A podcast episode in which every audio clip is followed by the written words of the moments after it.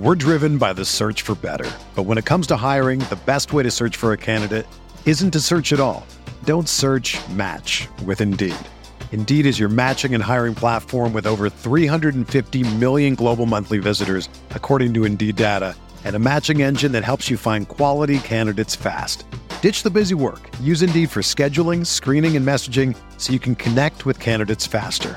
Leveraging over 140 million qualifications and preferences every day, Indeed's matching engine is constantly learning from your preferences, so the more you use Indeed, the better it gets.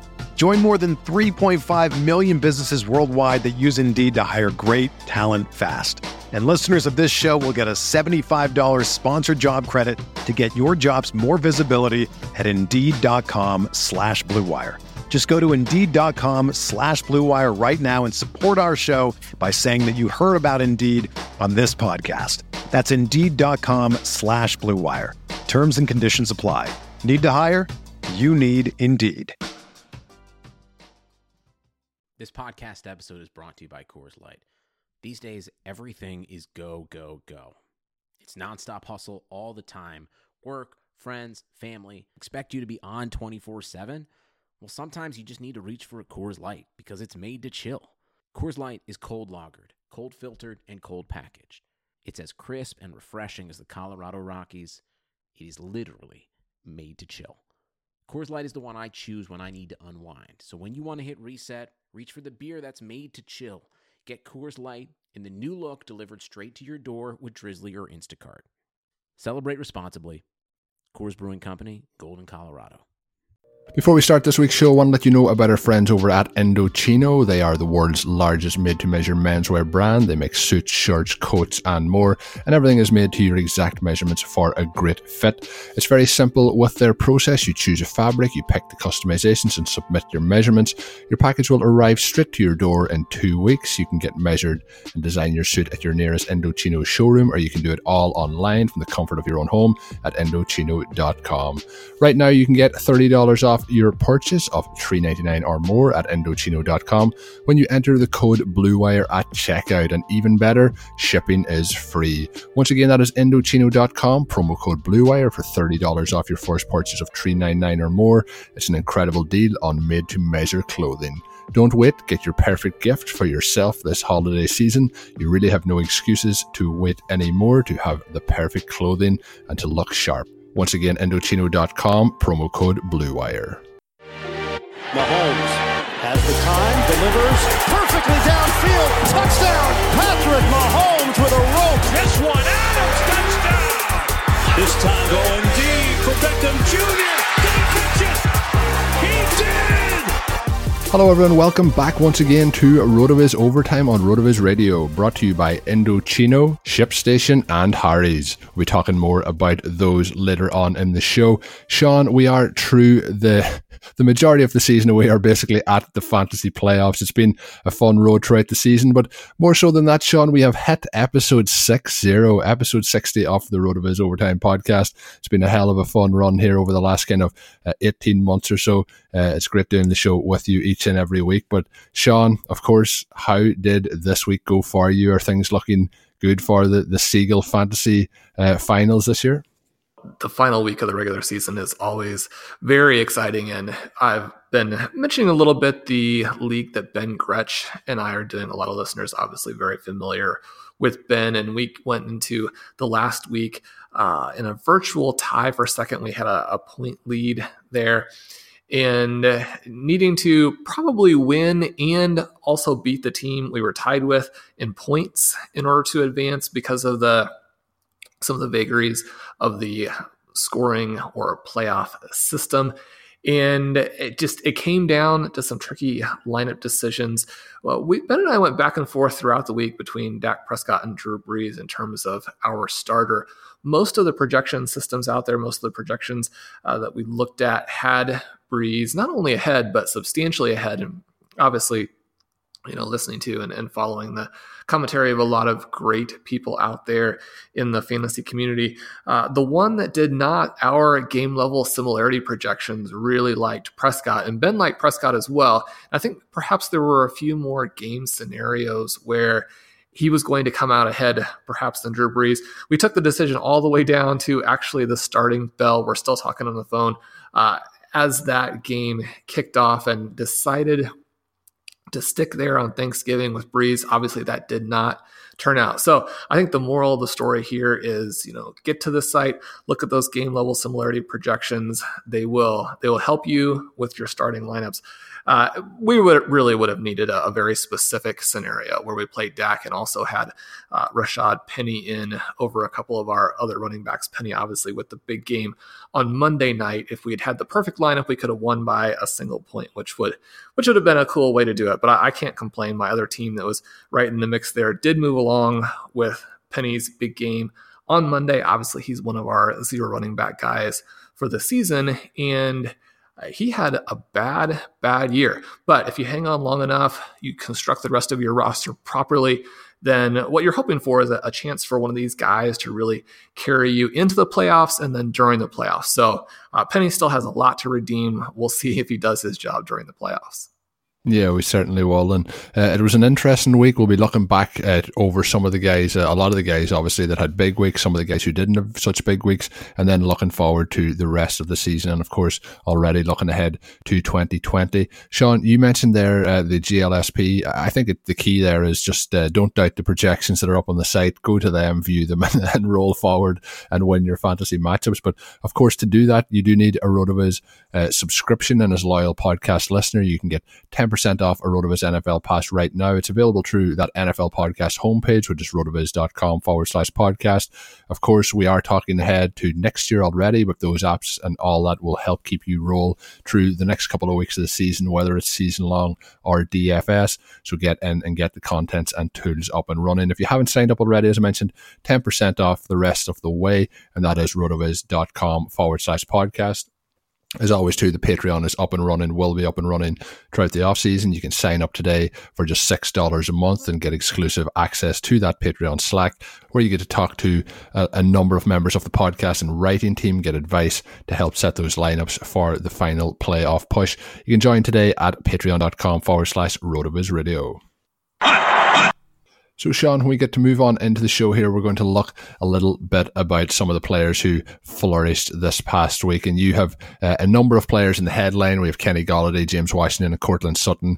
And Kenny Golladay was a player who this week we probably didn't expect based on going into Thanksgiving on that Thursday when we found out there's going to be the quarterback change. David Blough was starting. We also had the quarterback change in Pittsburgh where Devlin Hodges was starting. So, a lot of quarterback maneuvering. And I guess we'll go with the trio. We had the quarterback change in Denver uh, for all three of these guys, and Drew Lock started as well. And Drew Lock having quite the first quarter, same with David Blough, uh, as it led to major points for uh, both Golladay and, of course, Courtland Sutton uh, you, we all know that, uh, well, I certainly am, and I think Sean's still on board the Kenny Golladay train as we move forward here. But Courtland Sutton over the last couple of weeks, I've kind of touched on him on a few shows. The guy just looks phenomenal. He, uh, for me, Sean, I don't know about you exactly. He looks like the real deal. And uh, that that first touchdown catch, I know we could say it could have been possibly overturned on replay, but uh, I had quite a few lineups this week, particularly in DFS with Courtland Sutton in them, and man, that was one hell of a touchdown grab. And he just looks better and better each and every week, particularly on those you know contested catches. So, which of the three do you want to head on first? They were three standout guys for you in week thirteen. Well, that's a gutsy call to go with him in DFS with that quarterback situation. So that's a great move there. Sutton, he's a guy we've talked about quite a bit. And every week we seem to get more evidence that he really is the guy. Probably not the level of athlete of a Calvin Johnson or a Julio Jones, but very, very few receivers are. I think we can take him into the next tier below those guys and suggest that he can be competitive with basically any other type receiver in the NFL. Now, in order to be a Michael Thomas, you probably need to have a quarterback like Drew Brees. Although one of the most impressive things we saw from Thomas this year was just how well he played with Teddy Bridgewater under center. I think that's something you've got to be extremely excited about here with Sutton, where he has demonstrated a very high floor, even with terrible quarterback play.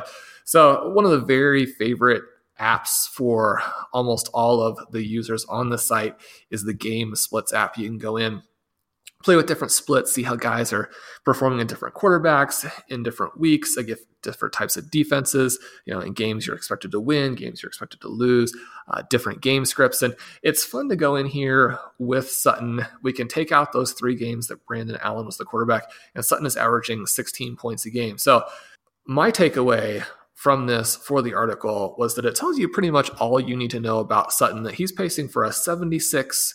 1262 and 9 season in games started by Joe Flacco and Drew Lock, right?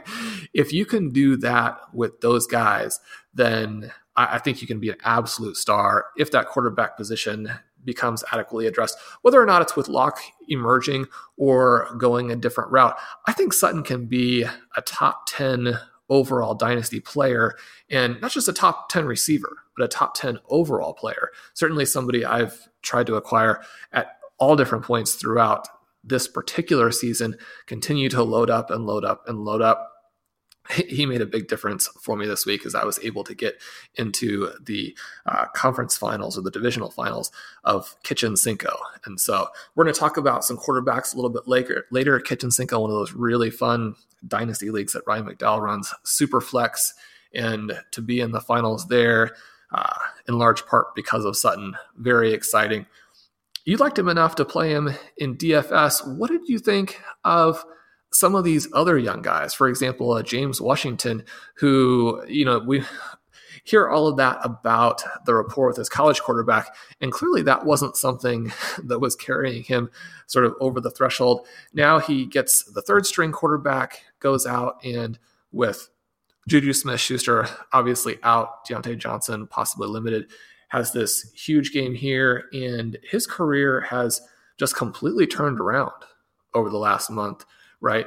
Where his receiving fantasy points over expectation per game from the beginning of his NFL career through week eight was minus 1.6 on an 8% target share. So when your target share that's is that low, it's actually somewhat difficult to generate that much negative FPOE per game, right? One minus 1.6 per game. Over the last month, target share has jumped to 17%, and he's averaged seven points per game, more than expected based on his volume and his targets. Now, we know he's not going to average seven points per game going forward, but this is a very, very positive sign. I agree. And uh, looking through it, you know, you have to say, like, some players take their opportunities when they get them. Other players then, you know, get opportunities and they fail to live up to the the opportunity and then fade back into the background. James Washington has kind of obviously stepped up when Juju Smith Schuster's been out. Like obviously his target share is higher because of that, but he has really stepped up and been able to produce uh, over the last couple of weeks. You know, somebody as well like an Allen Lazard uh, who had a big game for the Packers this week. Another player who probably wasn't expected to get any real opportunity this year and has you know developed into now at this point of the season somebody who can be started in fantasy. But looking at somebody like James Washington, obviously uh, when he was drafted last year, there was a, a lot of hope uh, for him. Second round, 60th pick overall. Um, didn't really live up to it all that much last year, um, but true true this season so far has really stepped up to the plate. You know, quite a quite a good college career. Uh, still just 23 years old, and um, you know there's plenty of room for upside. So if you're looking at second year breakouts, he's definitely somebody who has uh, stepped into that mold. It's funny, Sean, to think back to the start of the season, and we were wondering about you know who was the wide receiver to own behind uh, J- or be- behind uh, uh, Juju Smith Schuster, and obviously we thought Big Ben Roethlisberger was going to be the quarterback. When we look at the situation, Donte Moncrief was kind of the person who was meant to be the competition for Washington. Uh, I'll give you ten points if you can name the team that uh, Donte Moncrief's currently on in the NFL. Is Donte Moncrief an NFL player? This whole thing with Moncrief was and, you know this isn't to root against anybody in particular or to make fun of anyone in particular. He simply hadn't been a good nfl player and i think the same thing was true for vance mcdonald. And so there was some real opportunity here. People were wondering you know just how big could mcdonald be? For example when you don't have anything beyond Juju Smith Schuster. But the fact of the matter was that you had Diontae Johnson, an interesting um, rookie wide receiver who you know had some strengths, had some weaknesses in terms of how he projects uh, based on the predictive evidence. You know, had some different comps in the box score scout, but certainly a lot of things to point positively in his direction. Washington, some serious red flags to his profile for the second year breakout, but also some good things. And we've seen that kind of play out. And so it's been kind of cool here, I think, uh, to see some of these guys who were not expected to really push for targets to come along here. And it's been a, a very disappointing season, I think, for the Steelers. And yet they're in it, right? they're they're down their stars, you know, Roethlisberger out, Connor out, Smith Schuster out, and they keep pushing forward and, and beating some teams that are frankly, you know, not terrible NFL teams.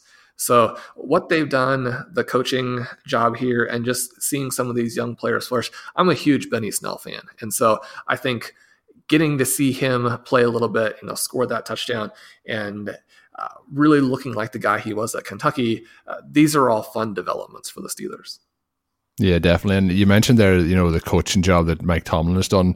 Uh, you know, I think that if he finishes the year as the, the coach of the year, I think it'll be truly well deserved because this team, if you go from what they would have had normally uh, over the last couple of years, you know, Bell wasn't there last year, but they have had, you know, Antonio Brown, uh, Le'Veon Bell, and Ben Roethlisberger. And this year, like, you know, they've changed quarterbacks multiple times. Uh, defensively, they were kind of there was a lot of talk about the trade when they when they give away their first round pick for next year, and it being a bad decision. But you know that's turned uh, out to be fantastic at the moment, and the defense is turning into one of the better ones in the NFL. So it's, it's amazing. Like you mentioned, they're not really having a great season uh, in terms of fantasy points, but they're actually uh, over delivering dramatically on the football field in terms of NFL wins. But when we get back to James Washington, and actually to get back to Donte Moncrief, currently with the uh, Carolina Panthers. Uh, so he has been there for the, the last good few weeks, and I, I actually seen that while setting some lineups on uh, on Sunday, so I was I was quite surprised. But um, he hasn't been heard from from quite some time. But in terms of Washington, you know, a, a Biletnikoff winner for the best wide receiver in the nation, you know, in 2017, uh, you know, finished his college career uh, from true 2015 to 2017 uh, with at least a thousand yards every season, at least 50 receptions every season, and at least 10 touchdowns in each of those seasons. So, you know, he, he really has uh, a good projection moving forward. And I think what we've seen over the last couple of weeks has been highly impressive if they get Juju Schuster back in the mix, this team could have uh, quite the, the combination at their kind of one, two wide receiver spots once again. And they are a team who has had incredible success at drafting wide receivers in those kind of kind of mid to early rounds uh, over the last couple of years. So Washington definitely somebody who I would have a lot of interest in. I mentioned Lazard uh, a little bit earlier. Um, you know, obviously as a Packers fan, it was enjoyable to see them uh, win that game quite comfortably against the Giants in the snow uh, this past week. Uh, you know, that was, it was good to get back to winning ways after the de- demolition from the 49ers a week back. But uh, his his actual game in this one, 103 uh, yards on three receptions and a touchdown. And obviously, the touchdown and one of those receptions was the major accumulation off those points. But we talked about him, Sean, uh, after week seven and uh, talked about, like, you know, I kind of said that there wasn't a huge chance that he would turn into a reliable fantasy starter. But as things have happened, and you know, I I really like MVS, uh, you know, Scantling in terms of what he can produce, but he really has fallen off quite dramatically as Lazard has got more and more snaps for this Packers team. Uh, Geronimo Allison still continues to get snaps, doesn't seem to have a huge amount of production, but Lazard has definitely worked his way up that pecking order. What what's your thoughts on him? Based on when we kind of talked about him maybe five or six weeks ago, he definitely has uh, increased his value quite quite considerably. Well, I'm biased because I was a Devy owner for so long. I'm really excited to see him flourish now, but I just don't think there's much comparison, right? We know that players who are good in college tend to be good in the NFL. We know that it's helpful in terms of scoring touchdowns, to be big, to be athletic. He has all of those things. Why NFL teams were not interested in him is it really boggles the mind, right? You've got a guy who was a big time recruit out of high school. He was part of changing the face of Iowa State, really more than David Montgomery. And he's a huge, freakish athlete, right? Th- those are the things that you want in an NFL player. And certainly, I think he's a, a better receiver than the rest of those guys who are fighting for snaps beyond Davante Adams. So, you know, one of the things I mentioned in the article is that with the return of Davante Adams, Lazard's target share has actually dropped again, right? And so he really had to make the best of his limited opportunities in this game to, you know, score these monster fantasy points, it's going to be difficult to do that consistently until he becomes a bigger part of the offense again from a target perspective. However, he has everything you need to do that. And the rest of the receivers on their team really do not. And so when you are a young receiver, you're playing with Aaron Rodgers, really the sky is the limit. I mean, he's going to rise a lot more before we're done here. There are going to be opportunities, I think, for people who own him currently to sell and take a little bit of a profit. And, uh, you know, it'll be tricky to resist that given what some of the peripherals are. On the other hand, the upside is so large that if you can buy with the idea that your league mate is is thinking about taking profits, is thinking, okay, I'm going to sell high. If you can buy in those situations, I think that you'll be happy down the road.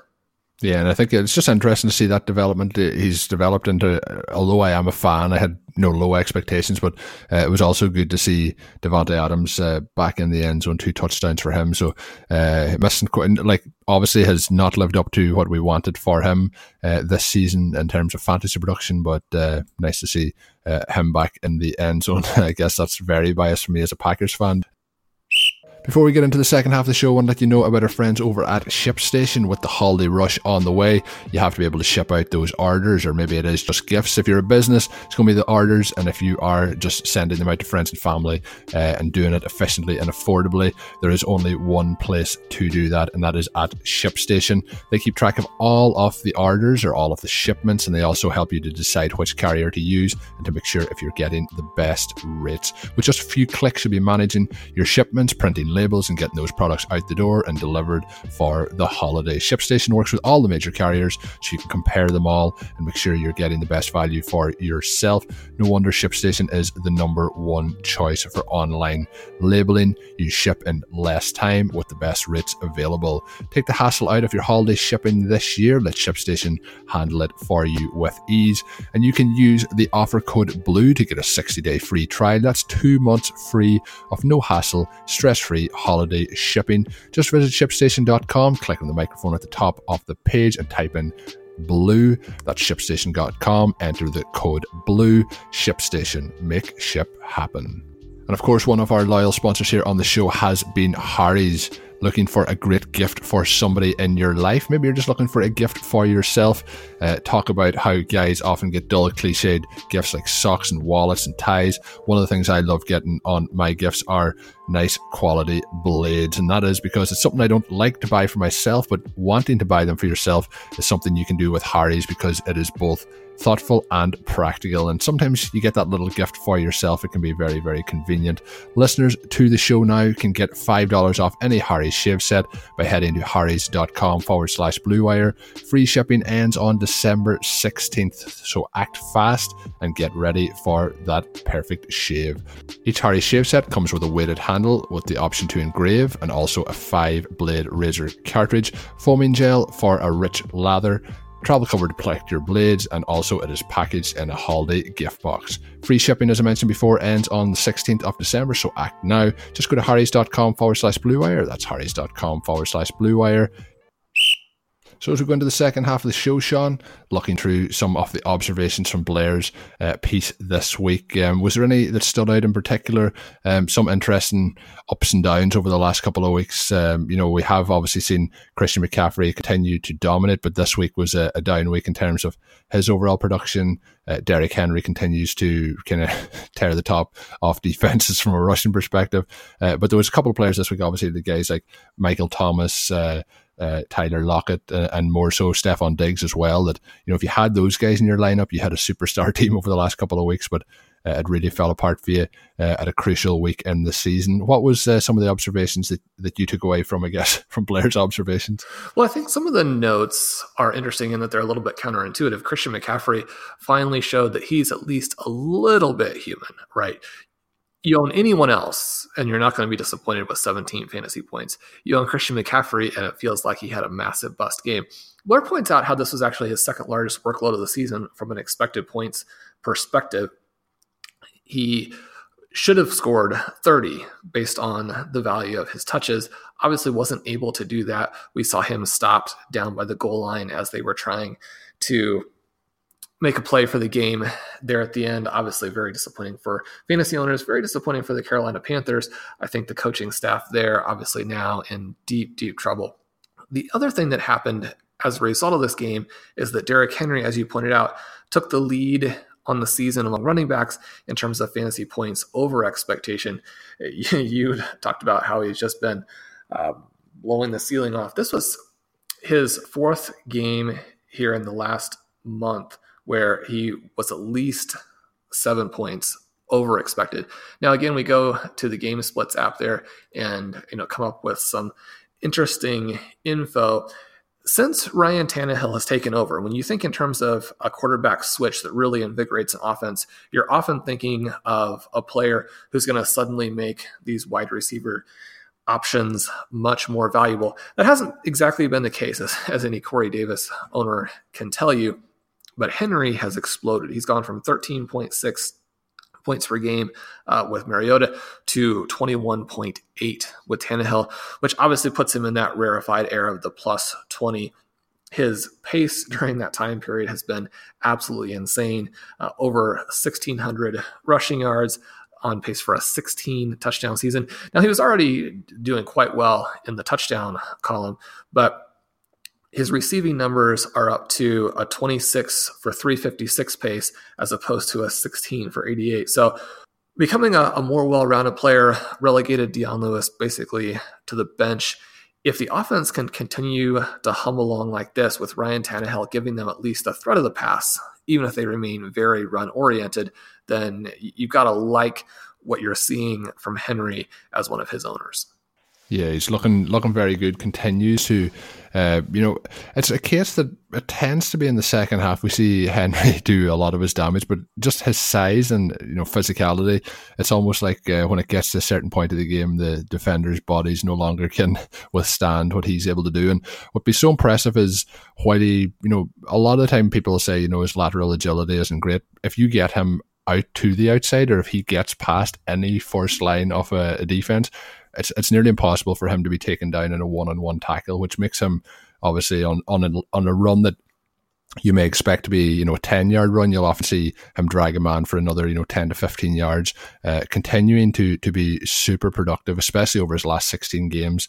You know, we talk about Christian McCaffrey. We have obviously this, this season, we've seen like a little bit of a downturn and, and some of the top guys like Le'Veon Bell, obviously David Johnson. Um, you know, we, we see them guys dropping down. Saquon Barkley hasn't had the production.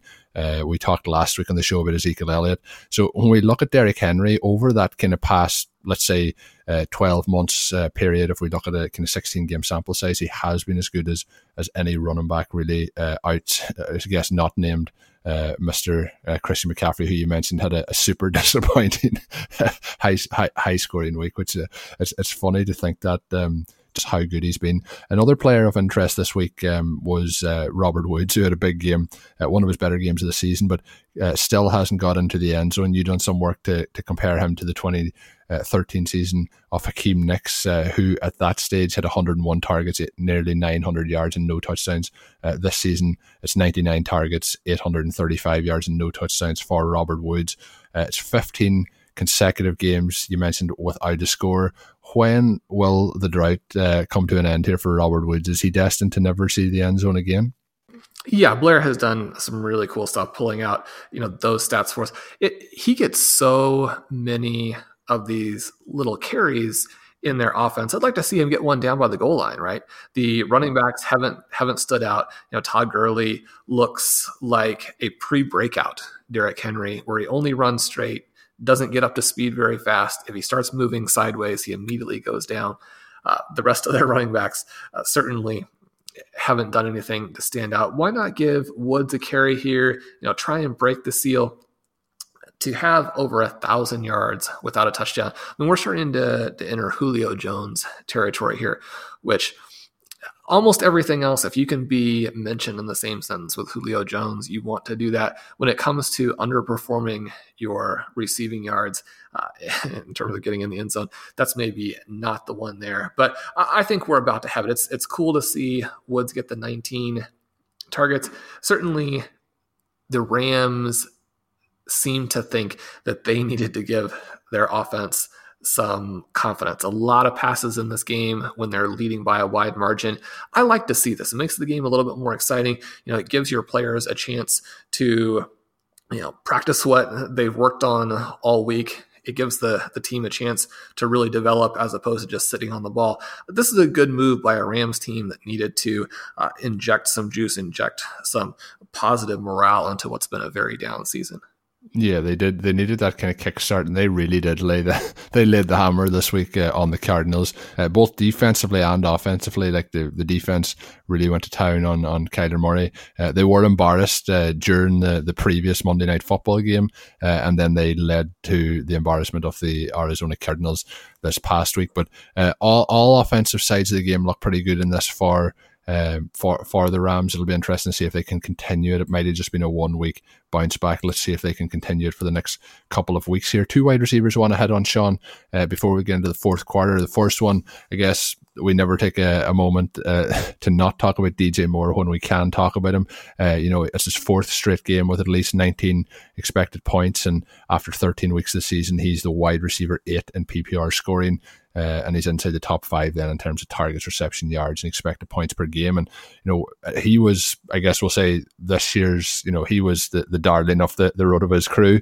Um, and you know, there was some weeks where he wasn't getting in the end zone, but uh, through 13 weeks, he's he's really uh, been able to show that that he is the, the leading wide receiver on this team and, and can be a huge fantasy asset. Yeah, we talk every season about the importance of rostering these second year breakout wide receivers. That this is really the one year, and the one time period where a player's performance and their ADP don't match up in terms of what we know about the jump, right? You can take a receiver's college performance, their first year performance, and project them based upon that with a jump that ADP does not incorporate. And so you look at this season, there have been so many big time performers in that second year category. If you took the safe, high floor players with your other picks and loaded up on second year receivers throughout the draft where they were going, then you know your team is, is very, very good here. When I look across the board at all of my rosters, the dynasty rosters that had uh, playoff buys last week, the teams, the high stakes teams that moved into the postseason. DJ Moore sits on all of those, and certainly, you know, not necessarily that provocative a pick to see to say DJ Moore was going to have a good season, but certainly, we ran articles week after week saying he was going to have a great season, and to see him sitting there in the top ten with peripherals that suggest you know he can go even higher, and then he's really on the cusp of of greatness, right? A little bit like we talked about with Courtland Sutton, not just a top ten wide receiver, but when you look at some of the problems that we're having with those running backs that you mentioned, where they're no longer in their primes no longer in the offensive situations that were so favorable for them. Those guys falling down. We see this next wave come up. And one of the things that you really want to do with your dynasty trades, and, and Blair's got a whole series on this, but you want to make those moves before they become obvious to everyone right? And so DJ Moore, really important guy to have and to have before everybody had him, you know, at these, you know, extremely expensive prices. Yeah, and uh, it's just like you know we talk about the quarterbacks that the other guys are playing with in terms of uh, you know Courtland Sutton's doing it with a, a, couple of quarterbacks, and obviously Cam Newton went out quite early in the season with Kyle Allen uh, as they as they go about things in, in, Carolina. And the Panthers really have you know they've fallen off dramatically here over the last couple of weeks um, since that Packers game, and uh, they obviously lost to the Washington Redskins this past week. So things are not really looking good. There could be a coaching change there at the end of the season. We'll see what does happen. But DJ Moore uh, and you mentioned articles were going up uh, weekly. They were I would say almost daily at one point in terms of uh, how much we we loved him this season, but it really has lived up to to that preseason hype. And uh, maybe, you know, as we get closer to the end of the season, maybe we'll actually uh, finish even higher than he currently is in terms of those rankings. Because a, a, few, a few quite uh, positive games went up here over the next week. They have Atlanta, Seattle, and then Indianapolis before finishing with New Orleans, but that'll be week 17. So likely all the playoffs wrapped up from then. So a nice run here. Uh, in terms of against the pass, so we'll see see what happens there. In terms of the last player, Sean, I want to mention is DeVante Parker, who you know for a couple of seasons, there was huge hype around DeVante Parker. We thought he could be something like maybe we're seeing with DJ Moore or Courtland Sutton. Hadn't lived up to that hype. And, you know, then at the last two seasons, he's kind of been like a, a punching bag for, for some jokes. But in terms of what he was able to do this past week, and we've seen him over the season have some nice games with Ryan Fitzpatrick, who Ryan Fitzpatrick may not be the best uh, actual quarterback, but in terms of fantasy production, the guy just creates fantasy points uh, week in, week out. So um, we, we've seen him do it again this past week. What's your thoughts on, on Parker moving forward? Is there hope that, you know, this could be, uh, I believe it's his fifth year. It could be a fifth year breakout at the end of the season. Or, or what's your thoughts on Parker? Uh, is it just a flash in the pan here that we can't see sustained? He's had a strange career, right? Where he did have those positive first couple of seasons, but there were still a lot of red flags, both about his college profile and the performance within those first two seasons that made it uh, a little bit more 50 50. It wasn't a done deal that he was going to break out. And then, as you mentioned, things really fell apart. And we've done a lot of research on the fifth year breakouts, and Parker really didn't fit for that category. And so it's interesting to see him have this renaissance. Very exciting. You always want to see players succeed as opposed to fail. And you mentioned Ryan Fitzpatrick. Monty has a great article up on the site. Uh, you know, one of my favorite guys to read has such a, a way with words. You know, talking about Fitzmagic and and how much this has helped if you have Ryan Fitzpatrick or Jameis Winston as your reality quarterbacks, your team is not going to the Super Bowl. It's probably not going to the playoffs, but your fantasy guys are going to light the world on fire. It, it, it's so fun to watch quarterbacks who are willing to push the ball down the field, who throw. I mean, they always talk about how you want to have a short memory uh, in so many different sporting endeavors. Winston and Fitzpatrick have no memory at all right? They're just going to continue throwing. Have no idea that they've thrown five, six, seven interceptions and had multiple other interceptions dropped because the defensive back was just so surprised that the pass came directly to them. Parker has been awesome with Ryan Fitzpatrick. And another cool one to pick out with the Game Splits app. Since Fitzpatrick really took the team over in week seven Parker's numbers have jumped from 9.6 points per game to 18 points per game. So we now have a seven game uh, span here where Parker has been one of the best wide receivers in football. Now, everybody will talk about how there's no competition here and that this is you know purely a matter of somebody has to do it. But you can look around at some other NFL teams and see that it's not necessarily a thing where anybody has to do it. Some teams just don't pick up first downs. And a little bit the same situation with Mike Gesicki, where there was the question of is the opportunity good enough that it's going to force him to succeed? And early in the season, it looked like uh, it still wasn't enough. That just really neither one of these guys were NFL players. And now to see them both blossoming with Ryan Fitzpatrick, I think is exciting. And it's a tribute to them because eh, when you don't have any teammates who really draw coverage, then you know you become the defensive focal point. And so on a team that is not particularly good with a quarterback who uh, has some some very strong and uh, flair worthy strengths and weaknesses. These guys have emerged, and so uh, I think that's a very exciting development for Dolphins fans. Certainly, fantasy owners are going to be happy with the points they're getting from these two players. So, Sean, as we get into the fourth quarter now, we're going to look a little bit about some of the running back scenes around the NFL. Uh, one that I touched on a couple of weeks ago, and I've kind of hit on it a, a number of times, uh, and that's with the Buffalo Bills. Um, Devin Singletary, um, you know, I, I was kind of begging for weeks that we would see it, you know, the split start to change. It started off the season with Gore, with Singletary out injured, and then it's kind of uh, it kind of was level for a while, but it really has started to hopefully turn into Singletary's backfield. And we've seen on a lot of the important plays this past week where previous weeks I was getting frustrated seeing Gore, you know, trot back out onto the field for some of those key third downs or fourth downs. We've seen Singletary stay in uh, this past week.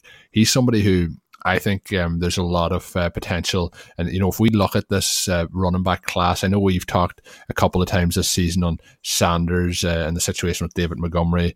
You know, I think uh, I made the case earlier in the season for David Montgomery. I think I'll admit that uh, you should definitely have won that argument as the season's gone on. Miles Sanders looks to be just a far far better player, although he isn't really blowing the world away in, in any real department. But the one out of this rookie class that if you had the patience to draft him, there was the situation where McCoy was there, the situation where Gore was there. It was going to be a mixed up backfield. If you had the patience to draft him, particularly in Dynasty, and you've waited through the season and now he's starting to get uh, you know his opportunity and then it, he should likely be the lead back heading into 2020 uh, Singletary somebody who you've been impressed with this year I, I think there's a, a, lot of positive signs there for him moving forward. Yeah he ranks number one in terms of fantasy points over expectation per game in this class as a he ranks number one as a runner among the major factors in this class. He ranks number two behind Miles Sanders as a receiver uh, Josh Jacobs, obviously up there as the number two guy as a runner. I think all three of those players people have to be very excited about. The rest of the class starting to have some red flags at this point. You know, we think in terms of efficiency as not being particularly sticky, but Blair has done some fantastic research in this area uh, in his series, The Wrong Read, and shows that you really do want these guys who had positive efficiency as rookies. Their second seasons, they go on to score more fantasy points, to earn more touches and to retain their efficiency, right? So, regardless of what you're looking at, it's a very positive sign when these guys go out as rookies and show this explosiveness. It's really a stepping stone to becoming a star. And so, I think Singletary, uh, you know, it's interesting there because he's drafted in that same group with Henderson and Montgomery, two players who were praised, their teams were praised. Uh, the Bills sort of widely mocked for this pick. And yet Singletary continuing to do what he did in college and looks like, you know, he'll be the star out of that group. Now, we still have a long way to go, but again, these are very, very positive signs, and you can see it on the field with him, how he looks in comparison to how some of these other guys look. And so within this Buffalo offense that you would expect to be centered a little more around him than some of those wide receivers. And with a quarterback situation that isn't fantastic, but should be good for the running back, I, I like where this is going. For me, it's been a, a little bit of a tricky decision. I have him on my taxi squad in Kitchen Cinco. And uh, as we move into this crucial playoff game, you know, trying to decide, you know, whether or not to activate him and start burning contract years when the other options would be, you know, to play an Austin Ekeler, to play a Tyler Boyd in terms of flex players, you know, to play a Dede Westbrook. So, you know, should I activate him and bet that Westbrook will not be able to continue what he did this past week or hang on to it, play a little bit more the long game? Not a question I thought I would necessarily have to answer a month ago, and it's really exciting to see how he's developed. Yeah, it's it's really good. And uh, the one concern I would have with it is obviously with the quarterback situation. Josh Allen isn't really a quarterback who likes to check the ball down. So if we could get some more checkdowns coming Singletary's way, I think that would even boost it more in terms of uh, you know receiving and PPR points. Uh, one, I guess, Sean, that's probably a bit of a concern. Obviously, we both like Nick Chubb quite a bit. Uh, was having a really solid season. Um, you know, and then obviously Kareem Hunt has been activated after his suspension this week. In terms of their their splits, uh, Chubb had 16 carries to Hunt seven, and then Kareem Hunt has kind of outnumbered him in terms of targets each week and has actually looked quite good in his roles. It was five to two in terms of targets in favor of Hunt this week, and he, he's looking he's looking pretty solid. We all know what he did with the Chiefs, so. How concerned are you of, about Chubb's usage, and do you think it's a case that both can be used, or, or where are you looking now um, for these crucial weeks uh, of the season moving forward? Well, Hunt has been fantastic, and so that's certainly a problem for Chubb. Uh, Kareem Hunt averaged 15.5 expected points per game with the Chiefs. So again, that's how many fantasy points he would be expected to score based on his volume, where his touches occurred, the types of touches, that kind of thing. He's all the way up at 12.1 with the Browns, which really isn't a number you would think would be poss- possible with you know where they have and where they are with Nick Chubb already. Diving into this a little bit further, it's kind of interesting because the Browns really have done everything they could to make space for Hunt. Right over the first nine weeks of the season, the Browns ranked number 20 in total expected points to the running back position. So that's all their running backs would have been expected to score 21.8 points per game. Since Hunt was activated, they've jumped to number one at 31.3. So they've created more space, they've created a larger pie And, you know, that has allowed Hunt to have these opportunities while not having the kind of negative impact on Chubb that you might expect. In fact, Chubb is actually up a little bit in rushing attempts per game since Hunt was activated. The problem has come in in terms of efficiency. Before the Hunt activation, Chubb was, I think, number five in terms of fantasy points over expectation. He was in that elite group with a Dalvin Cook, you know, trailing obviously McCaffrey, but right in there, really doing a lot with the touches that he was getting, which were substantial. Since the beginning of week 10, Chubb is tied with Saquon Barkley, which is a, a very sad name to be tied with when we know that we're talking about the very last place in terms of fantasy points over expectation per game. Now, the silver lining is that in order to generate that many negative points, you have to have enough touches, right? This isn't on a per touch basis, it's just total, but minus 4.9 FPOE per game, which means he's underscoring his volume by five points. So that's also a positive in that we know Nick Chubb is a star. We know what he brings to the table athletically. We know he's going to score touchdowns. He's going to break tackles. He's going to generate long plays. So we don't necessarily have to be incredibly concerned. But the other problem is eh, to have this combined workload that would be worth 31 points per game, that's probably not sustainable either. And so for Hunt to look so good, you would expect him to continue perhaps to cut in to Chubb's workload, but also continue to sort of dominate these receiving touches. And as we've talked all along, and one of the things I still think is a big concern for Derrick Henry, and if he can continue to take even the slightest step forward in the receiving game, then you start to get very, very excited. But even these top backs who are freakish runners, and I think that you could put Chubb in that top two or three category as a pure runner without the receiving volume, he's going to be a difficult player to pay off at his ADP, both in Dynasty, you know, 2020 redraft, all of those kinds of things. And certainly right now, as Chubb owners look to the fantasy playoffs and trying to determine you know, what their chances are to win, and you know they watch the games over these next three weeks. If he doesn't catch any passes, it's going to be difficult for him to be that league winner in and of himself. So, you know, he's gotten you there still have a very good chance to win the championship, but the ceiling is not as high as it was before. Yeah, definitely, I'd agree with that there. And when we look through it, I just want to mention uh, two two other running backs, and then uh, I'll let you take the field on uh, whichever other one you want to highlight. Uh, just quick note, I guess we have to shout out. I know Peter Overzet's been talking up a lot uh, one of one of the, the great guys who you know, the Fantasyland podcast we've been putting out each Sunday, re releasing those fantastic episodes. But he, he was uh, hyping up Patrick Laird quite a bit over the last two weeks, so it didn't work out from last week. But Patrick Laird uh, having the big uh, touchdown this week, a, a, fun a fun moment just for that Dolphins team. And I guess we're on the Dolphins, Sean.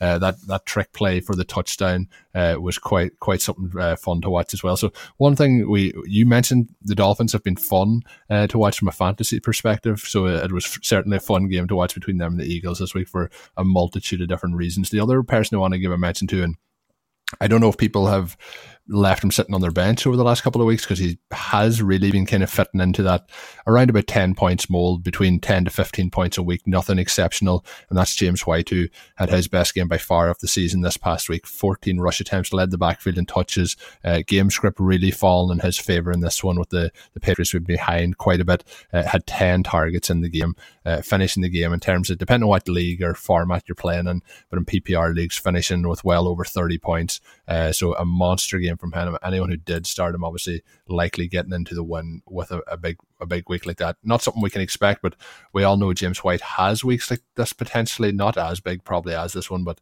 um, a big, big week. And I've been waiting all season to to see see a big week from James White. Uh, any other backfield, Sean, that interested you and what you've seen after week 13? I think those are the big ones. I mentioned it earlier on the show, but excited to see Snell play the role for Pittsburgh there. He's one of these guys, along with Singletary, who was just an absolute, absolutely fantastic college runner, carried his team, led his program uh, to really making a jump while he was there in the most difficult conference in the country. And so to see him get that opportunity, to see these guys who went and did not test poorly or did not test well, right? They they were very poor in terms of the numbers they put at the combine. But to see them stick with it, to see them continue to do it on the football field, uh, certainly Snell has a, a, much longer way to go to prove what he can do than Singletary, who has flashed on many occasions this season. But a great development there. I certainly think there are some possibilities in terms of creating a committee with James Conner as their careers go forward. So we'll be tracking that over these next couple of weeks. So, Sean, uh, it was something I seen Curtis uh, Patrick putting up um, on on Twitter over the last couple of days. Uh, did do a couple of uh, polls in terms of uh, Lamar Jackson. Uh, he's talked on the website as well. I urge you to check it out about you know should you well he actually says you definitely should trade Lamar Jackson, particularly in one quarterback dynasty leagues. Um, you know because of the value that he is now hit versus what you would expect a, a one quarterback uh, league to have as an asset on a quarterback position. So uh, he did have uh, a couple here, Sean, and uh, one or two of them I was surprised about how there was actually votes put in for one side of it. The first one here was Lamar Jackson versus Joe Mixon. Uh, I think that's a, a very it finished seventy nine percent to twenty one percent. I think it's a very clear win for Lamar Jackson. Were you surprised that we seen twenty one percent? So there was over a thousand votes in this, so that's over two hundred people have picked Joe Mixon uh, over Lamar Jackson. Um, I, I, can't really see how that would would play out.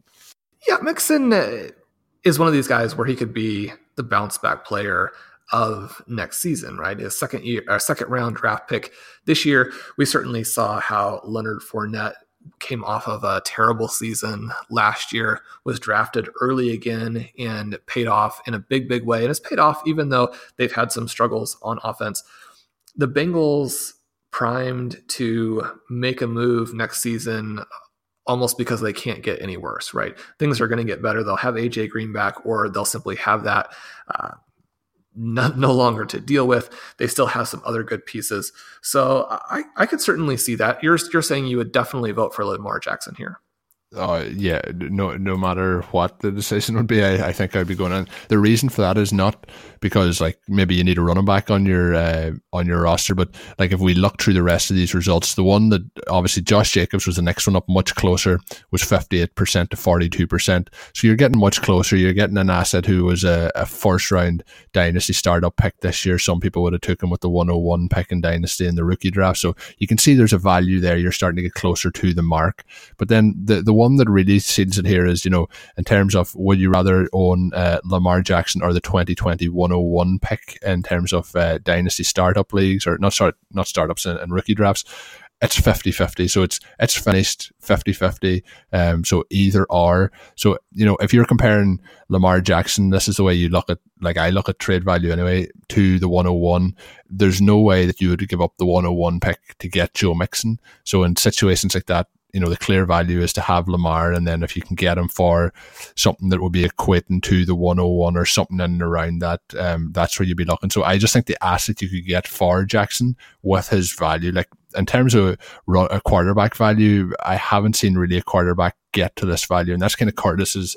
Uh, you know, advice here is because the value has spiked to such a level that moving him on for uh, a ransom, you know, to do that, particularly in single quarterback leagues and two quarterback leagues is obviously a different story, but that's the way I'd be looking at it is the asset that he has has got to such a value that if you could like get the, the 101 uh, for 2020, I think I would be kind of starting to look towards it at that point there. Would you take uh, Jacobs uh, over him? And if it got to a value of the 101, would you, would you certainly be accepting that as an offer? How would you be looking at uh, the value of Lamar Jackson? This is a, a tricky one because there are some different elements to the evaluation that make it uh, intriguing, right? We have Josh Jacobs losing 58 42, and then we have the 101 splitting 50 50. And that's despite the fact that, as you mentioned, Josh Jacobs was the 101 from this season uh, in a class that was weak but did have some good players. We're already seeing that a lot of those rookie wide receivers are going to be very valuable in Dynasty going forward. Josh Jacobs loses the vote despite being the 101 and then really paying off almost his best case scenario for his rookie season, right? The only way that he could have been any better as a rookie would be to have caught a few more passes. So it it tells you a little bit about perhaps the rookie derangement syndrome or the irrational exuberance that we have for the picks when a 101 selection who's hit his best case scenario is not as valuable as a future 101, even though this next class is very, very exciting. The question that I have here, or I think the thing that makes this an interesting choice for me or a difficult choice for me, is that in almost all of these situations, you would certainly prefer to have the non quarterback in a single QB setting. And you can even see that looking at where an unproven Josh Jacobs was taken against uh, a Patrick Mahomes in most competitive redraft formats this year, right? So even just looking at that, you would say, okay, well, you know, we're going to skew heavily in favor of the non QB. The dynasty element is interesting because we would expect the quarterback to have value for a much longer period of time. And I think that that does impact dynasty much more obviously than redraft when you're playing for that individual season. The other element here is that running backs are almost universally overvalued in Dynasty, where owners get caught holding them longer than they should. And we've talked a lot, about that with all of these big name running backs who have fallen off the cliff really this season. And their owners have gone from having a lot of points and a lot of trade value to really very little of either. And so when you don't make that move early enough, you see the overall value of your dynasty roster crater. And so I think the main thing that you're looking to do here is stockpile young running backs and then move them again before we see that dynamic play out and to be constantly taking these young running backs and turning them into all of these young star wide receivers. Now you still need enough running backs and you can continue to churn in a way that you end up with players, you know, like a Chris Carson, for example, who even with the big game from Penny yesterday still scored very well in his own right. There are opportunities to get the disappointing running backs in their second or third seasons, play them immediately turn them over, right? So the thing that you're really looking to do as a dynasty owner is to take these assets that are overvalued and trade them. I think that Lamar Jackson potentially falls into that category, but so do these running backs who might also be toward the top of people's wish lists. So if you can move Lamar Jackson for one of these exciting young wide receivers, I would do it.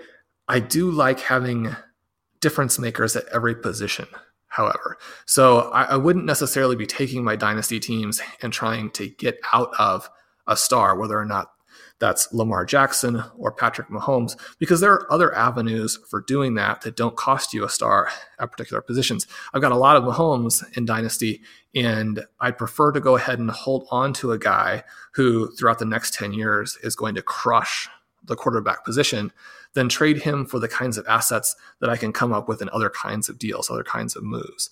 And so that's how I would be looking at it. But certainly, I think Curtis's point here to where Jackson's valuation doesn't really seem to fit is, is a good one. And if you can get the 2020 101, I think you want to do that because you can make multiple more trades at that point as well and and build out a team very very quickly. So uh, interesting choice the fantasy owners were making. I could see it go either way. Uh, Colin, we need to get you down on the record on both of these Lamar Jackson or Josh Jacobs. Uh, be a Lamar Jackson. Uh, I, I, would have no hesitation there, but um, if it went into a situation where it was a 101, like you said, uh, that 101 pick uh, never has more value than when it's getting close to that time on the clock. And I have no doubt that, you know, you could probably move back to the 102, 103, 104 in terms of one of those picks and pick up uh, some other pieces along with it to make it worth your while. So, especially if you have somebody else who's a, a you know, a fantasy relevant quarterback, uh, I think it's a, a, a, no, a no brainer. Uh, if you drafted Lamar Jackson, you know, when he came out as a, a rookie, um, you likely got him, you know, back into that first round. If it was a, a single quarterback league, probably second uh, second round region uh, a little bit later. So uh, I think um, I think I would be moving him for that pick and then trying to make that pick work for other other assets. But it's very hard to make that clear cut decision to to step away from a, a, Lamar Jackson or Patrick Mahomes always a very very difficult one that you, you feel like you will regret it, but more often than not you can turn those into to more fantasy assets to make that lineup stronger. But uh, it's been it's been a real action packed show. Sean covered a lot of ground on it, uh, so hopefully the listeners out there have enjoyed this one. As I mentioned at the start of the show, today's show was brought to you by uh, a couple of our great sponsors in terms of Harry's ShipStation and as I mentioned as well, Indochino. So with all that done, Sean is going to wrap us up for today's edition. We'll be back next week. Anyone who is in the fantasy playoffs this week, we hope you all are, and we hope you all get those W's to advance to the next round. Uh, hopefully, we finish it up here with a couple of championships. So, as always, you can follow me on Twitter at Overtime Ireland, and of course, follow all of Sean's great work up on the site. That is, of course, rotoviz.com. Uh, we talked about a lot of articles that are up there uh, on today's show, so make sure you do check out the full pieces and, and see what's all good up on the site. And until we're back with next week's one, have a good one. Thank you for listening to Overtime on RotoViz Radio. Please rate and review the RotoViz Radio podcast on iTunes or your favorite podcast app. Contact us by email at rotovizradio at gmail.com and follow us on Twitter at RotoViz Radio. And remember, you can always support the pod by subscribing to RotoViz at a 10% discount to the RotoViz Radio homepage, rotoviz.com forward slash podcast. Sugar Ray Leonard, Roberto Duran, Marvelous Marvin Hagler, and Thomas Hearns legends whose four way rivalry defined one of the greatest eras in boxing history. Relive their decade of dominance in the new Showtime sports documentary, The Kings, a four part series premiering Sunday, June 6th, only on Showtime. When you make decisions for your company, you always look for the no brainers. And if you have a lot of mailing and shipping to do, Stamps.com is the ultimate no brainer. It streamlines your process to make your business more efficient, which makes you less busy. Mail checks, invoices, legal documents, books, and everything you need to keep your business running with Stamps.com. Seamlessly connect with every major marketplace and shopping cart if you sell online.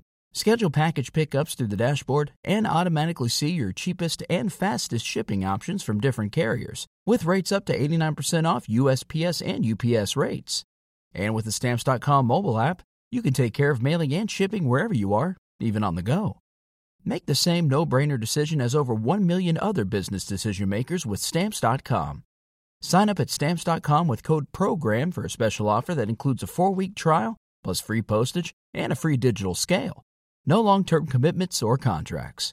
That's stamps.com code program.